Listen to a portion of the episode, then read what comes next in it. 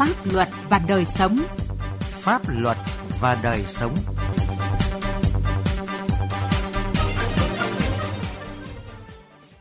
Thưa quý vị và các bạn, chương trình Pháp luật và đời sống hôm nay có những nội dung sau.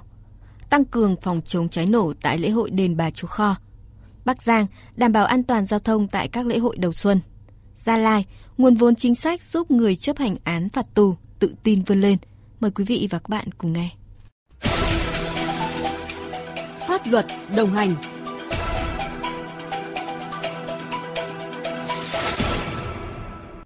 Thưa quý vị, thưa các bạn, Bắc Ninh xưa thuộc trấn Kinh Bắc là mảnh đất cổ lâu đời với nhiều nét truyền thống văn hóa đặc sắc, quê hương của những di tích, chùa, đền, đình cổ với nhiều lễ hội truyền thống thu hút đông đảo du khách từ khắp nơi về chảy hội trong mỗi dịp xuân về. Tuy vậy, tại các lễ hội cũng tiềm ẩn những nguy cơ mất an toàn về cháy nổ, đe dọa đến tính mạng, sức khỏe của du khách và hủy hoại các di sản văn hóa có giá trị. Thực tế này đòi hỏi sự vào cuộc quyết liệt của lực lượng chức năng, chính quyền các địa phương và ban quản lý các lễ hội. Phóng sự của phóng viên Quang Chính về công tác đảm bảo an toàn phòng chống cháy nổ tại lễ hội Đền Bà Chúa Kho.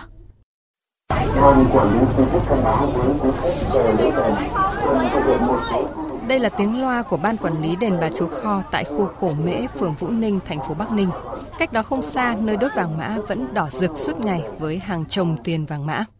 Lễ hội Bà Chúa Kho được biết đến với tục dâng hương, khấn vay tiền bà Chúa tượng trưng để cầu tài cầu lộc. Vì thế người dân đi lễ chùa thường mang theo vàng mã để đốt. Cách đây mấy năm, Ban Quản lý Đền và các lực lượng chức năng đã tuyên truyền đến người dân du khách thập phương nhằm hạn chế tình trạng đốt vàng mã. Bà Phạm Thanh Thủy ở huyện Kim Động, tỉnh Hưng Yên, một du khách đến lễ hội đền Bà Chúa Kho và bà Nguyễn Thị Hòa ở huyện Phú Xuyên, Hà Nội chia sẻ. Dân trí bây giờ là cũng hiểu biết hết tất cả rồi. Về việc tâm linh là một chút lòng thành, ngoài cái tâm của mình với à, thánh mẫu. Năm nay đốt vàng mã rất ít là rất là tốt rồi. Có chỗ đốt để đảm bảo an tiền chữa cháy là tốt, không có gì bất an cả. Năm nay thì coi nhà đốt vàng mã với hương khói thì ít hơn năm ngoái. Tôi đồng ý là được cái cái đốt ờ, ít vàng mã mà thắp hương ít là an toàn cho cả đền cả cả chúng tôi nữa. Đốt ít thế là, là, là năm nay là là là an toàn rồi. Đốt nhiều cũng không được nhiều lộc đâu. Lòng thành của mình là, là chính chứ còn đốt nhiều chưa chắc là được nhiều đâu. Dù đã có hạn chế nhiều so với các năm trước, nhưng thực tế tại các lò hóa vàng tại đền Bà Chúa Kho vẫn luôn sáng lửa. Ông Nguyễn Văn Phương, trưởng ban quản lý khu di tích đền Bà Chúa Kho cho biết, dù đã được hạn chế nhưng trong dịp lễ hội có không ít người dân vẫn thắp hương đốt vàng mã nên rất dễ xảy ra nguy cơ cháy nổ. Chính vì vậy, ban quản lý khu di tích thường xuyên tuyên truyền trên hệ thống loa của nhà đền, yêu cầu du khách về hành lễ không thắp hương, đốt nến và hút thuốc lá trong đền. Trang thiết bị thì chúng tôi chuẩn bị các cung ban, sắp mỗi khu vực à, 5 cái bình bọt để khi có cháy nổ trong các cung ban là chúng tôi xử lý được ngay. Về các cung ban thì về phần điện thì chúng tôi bố trí mỗi cung ban một cái atomat để khi có chập cháy thì cắt điện ngay. Còn về khu vực bên ngoài sân thì có bốn cột nước to, trang thiết bị đầy đủ để phục vụ cho công tác phòng cháy chữa cháy và có bể cát, xô, cao liêm rồi à, chậu các thứ để phục vụ khi có cháy nổ xảy ra. Không chỉ có đền Bà Chúa Kho mà những ngày đầu xuân thành phố Bắc Ninh là điểm đến hấp dẫn nơi người dân trên địa bàn cũng như du khách thập phương tới các cơ sở tín ngưỡng tôn giáo để chiêm bái cầu bình an. Do đó tình trạng thắp hương đốt vàng mã sử dụng nguồn điện gia tăng, tiềm ẩn nguy cơ mất an toàn về cháy nổ. Để chủ động thực hiện công tác phòng cháy chữa cháy tại các nơi thờ tự, đặc biệt trong mùa lễ hội năm 2024, Công an thành phố Bắc Ninh đã tham mưu cho Ủy ban nhân dân thành phố ban hành các văn bản chỉ đạo công tác bảo đảm an toàn phòng cháy chữa cháy tại các nơi thờ tự, các lễ hội, đồng thời tăng cường hướng dẫn kiểm tra công tác phòng cháy chữa cháy và cứu hộ cứu nạn. Trung tá Ngụy Đình Thanh, Phó trưởng Công an thành phố Bắc Ninh cho biết, Công an thành phố đã phối hợp với Ủy ban nhân dân các phường tổ chức tuyên truyền hướng dẫn ban quản lý các cơ sở tôn giáo tín ngưỡng sử dụng thiết bị điện sinh hoạt, đèn trang trí bảo đảm cách xa vật dễ cháy, cách sử dụng các phương tiện phòng cháy chữa cháy được trang bị tại cơ sở để xử lý kịp thời các tình huống cháy nổ khi mới phát sinh. Ngay từ trước Tết, Công an thành phố đã phối hợp với Ủy ban dân phường Vũ Ninh tổ chức tuyên truyền, hướng dẫn công tác đảm bảo an toàn phòng cháy chữa cháy cho ban quản lý đền Bà Chúa Kho các hộ kinh doanh gần đền và chú Kho với trên 100 người tham gia, đồng thời tổ chức kiểm tra thực tế các trang thiết bị phòng cháy chữa cháy tại đền, các khu vực có nguy cơ xảy ra cháy để kịp thời hướng dẫn, kiến nghị ban quản lý đền, các hộ gia đình kịp thời khắc phục ngay. Đi lễ chùa cầu an đầu xuân là một truyền thống lâu đời, nét đẹp tâm linh của dân tộc ta. Để gìn giữ nét đẹp văn hóa ấy, cùng với lực lượng chức năng, mọi người dân cần chung tay góp sức đảm bảo an toàn phòng cháy chữa cháy để những lễ hội đầu xuân được diễn ra an toàn, vui vẻ.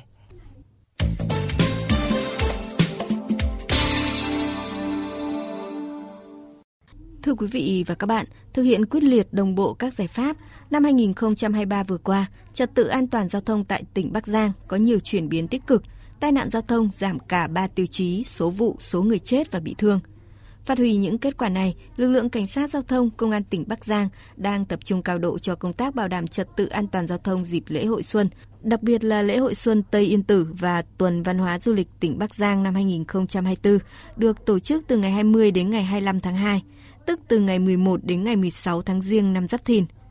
Về nội dung này, phóng viên Đài Tiếng Nói Việt Nam phỏng vấn thiếu tá Giáp Văn Khương, Phó trưởng phòng Cảnh sát Giao thông, Công an tỉnh Bắc Giang. Mời quý vị và các bạn cùng nghe.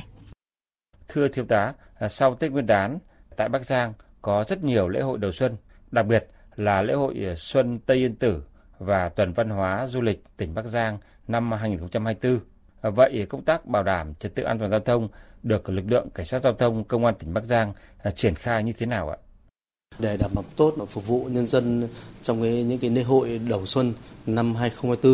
lực lượng cảnh sát giao thông công an tỉnh Bắc Giang cũng đã chủ động tham mưu cho lãnh đạo công tỉnh chỉ đạo triển khai các biện pháp cũng như chỉ đạo công an các huyện thành phố nơi có các diễn ra các lễ hội trên địa bàn để xây dựng các kế hoạch và phương án để đảm bảo tốt nhất cái trật tự an toàn giao thông không để ùn tắc giao thông đảm bảo cho nhân dân được vui xuân giao thông được an toàn thông suốt phục vụ tốt nhu cầu đi lại vui chơi lễ hội của nhân dân trên địa bàn. Thì đặc biệt là tập trung vào những cái khu vực mà có những cái lễ hội lớn như là khu vực Tây Yên Tử, chùa Vĩnh Nghiêm, chùa Bồ Đà đã chỉ đạo lực lượng phòng giao thông phối hợp với công an các huyện có những nơi diễn ra cái lễ hội để đảm bảo tốt cái tình hình giao thông trên địa bàn. À, trong những ngày cao điểm về những cái lễ hội đầu xuân thì ở công an tỉnh Giang lực lượng cảnh giao thông cũng đã huy động 100% cán bộ chiến sĩ và ngoài ra là huy động ờ, lực lượng cảnh sát khác là phối hợp với lực lượng cảnh giao thông để đảm bảo tốt cái tình hình an ninh trật tự cũng như là trật tự an toàn giao thông trong những khu vực mà lễ hội đầu xuân để đảm bảo cho giao thông được thông suốt an toàn. Thiếu tá có thể cho biết rõ hơn về sự phối hợp của Phòng Cảnh sát Giao thông Công an tỉnh với công an các huyện, thành phố nơi diễn ra các lễ hội lớn trong công tác bảo đảm trật tự an toàn giao thông ạ? Về cái việc phối hợp giữa phòng cảnh sát giao thông công an tỉnh đối với công an các huyện thành phố thì phòng đã cử các tổ công tác đến để khảo sát cùng công huyện điều tra cơ bản nắm cái tình hình ở trên địa bàn xem những cái khu vực nào mà có tiềm ẩn như là nguy cơ về mất an toàn thông cũng như tiềm ẩn những cái khu vực mà ùn tắc thông để bố trí phân công lực lượng để điều tiết phân luồng giao thông vào những khu vực lễ hội để đảm bảo ờ, giao thông được ờ, an toàn thông suốt cũng như những cái khu vực mà diễn ra lễ hội. Để đảm bảo an toàn giao thông thì cùng với sự vào cuộc của lực lượng chức năng, thiếu tá có nhắn nhủ gì với du khách khi đến với Bắc Giang trong dịp lễ hội đầu xuân ạ? Đối với ờ, người dân khi ờ, về đến ờ, Bắc Giang để tham dự các lễ hội thì khuyến cáo thứ nhất là khi điều khiển phương tiện giao thông thì là không sử dụng rượu bia. Thứ hai là đảm bảo điều khiển phương tiện giao thông, tham gia giao thông đảm bảo theo cái đúng quy tắc giao thông, nhưng đảm bảo an toàn giao thông cho bản thân cũng như những người tham gia giao thông. Và thứ ba là chấp hành nghiêm cái cái việc điều tiết phân luồng chỉ dẫn của lực lượng cảnh giao thông cũng như lực lượng chức năng để cho giao thông được an toàn và thông suốt. Xin cảm ơn thiếu tá.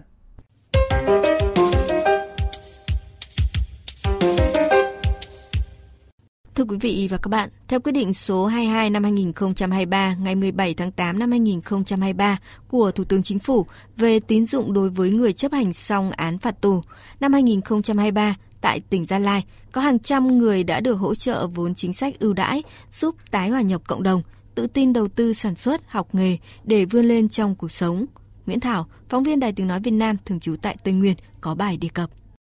Sau 3 năm chấp hành án trở về nhà ở làng Tô 1, xã Gờ La, huyện Đắc Đoa, tháng 10 năm 2023 vừa qua, anh Trôn đã được tổ tiến dụng của xã cùng chính quyền địa phương thống nhất giới thiệu và giúp đỡ vay 50 triệu đồng. Có vốn, anh đã mạnh dạn trích 10 triệu đồng mua hai con bò, vừa để lấy nguồn phân bón, vừa nuôi sinh sản. 40 triệu đồng còn lại, anh đầu tư cải tạo lại 2 hecta cà phê. Anh cho biết mình rất cảm động vì được quan tâm, giúp đỡ. Tôi là người đã vi phạm pháp luật nhưng mà vẫn có người quan tâm và giúp đỡ tôi thì tôi sẽ dùng cái số tiền này để đầu tư vô cà phê. Ờ, tôi cũng mong hy vọng sớm nhất trả lại cho nhà nước. Tôi cảm ơn. Tất bật phơi mẻ cà phê trải rộng khắp sân, chị Lê Thị Tuyết Nhung ở đội 2, thôn 3, xã Nam Sang, huyện Đắc Đoa cho biết, hai tấn cà phê này chị vừa mua được của bà con trong xã nhờ nguồn vốn vay từ ngân hàng chính sách. Cách đây 2 tháng, sau khi chấp hành án trở về nhà, chị hoang mang chưa biết bắt đầu từ đâu vì tâm lý e ngại, vừa vì không có vốn làm ăn, thì được chính quyền địa phương và lực lượng công an giúp làm các thủ tục, giới thiệu chị vay 100 triệu đồng vốn chính sách. Với sự nhạy bén, chị đã dùng số vốn này để trồng và mua bán cà phê ngay trong vụ mới. Chị Nhung cho biết. À, mình tính toán mình sử dụng vốn đó để mình thứ nhất là mình cũng trồng ít cà phê, và thứ hai là mình để giống mình mua bán hàng ngày. Tôi tự tin là ừ, cái nguồn vốn đó tôi sẽ làm tốt. Tôi hy vọng là cái nguồn vốn này sắp tới sẽ được à, lan truyền cho những người à, giống như tôi để có kinh tế để làm.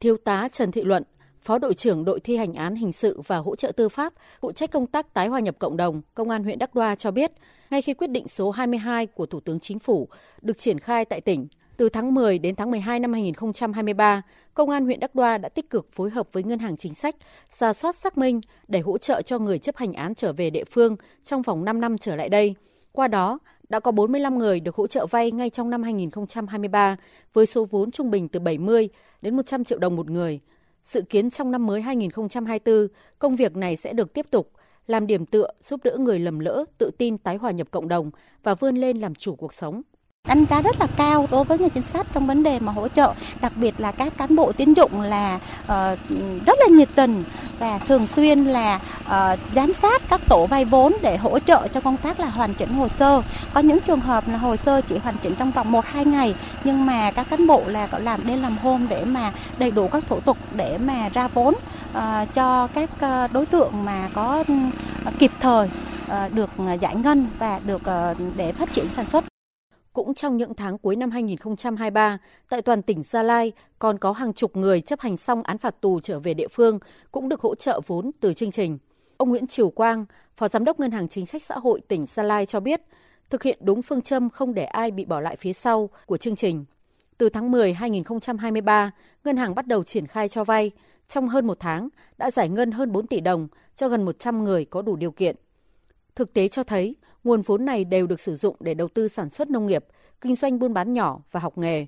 Trong thời gian tới, cùng với việc tiếp tục triển khai cho vay, ngân hàng phối hợp cùng ban ngành đoàn thể, chính quyền địa phương quan tâm, động viên để người vay sử dụng vốn hiệu quả, tạo nhiều cơ hội để họ vươn lên trong cuộc sống. À, trong thời gian qua, Ngân hàng Chính sách Xã hội tỉnh đã phối hợp chặt chẽ với à, các tổ chức chính trị xã hội nhận ủy thác, à, chính quyền địa phương, các xã, phường, thị trấn, công an nắm bắt tình hình, rà soát nhu cầu, À, tiếp xúc với người chấp hành xong án tù thì à, chương trình sắp tới, ngân hàng chính sách tiếp tục thực hiện cái nhiệm vụ xây dựng cái kế hoạch và triển khai kế hoạch số 3220 của à, ủy ban dân tỉnh để tiếp tục triển khai cái chương trình này đạt hiệu quả tốt nhất.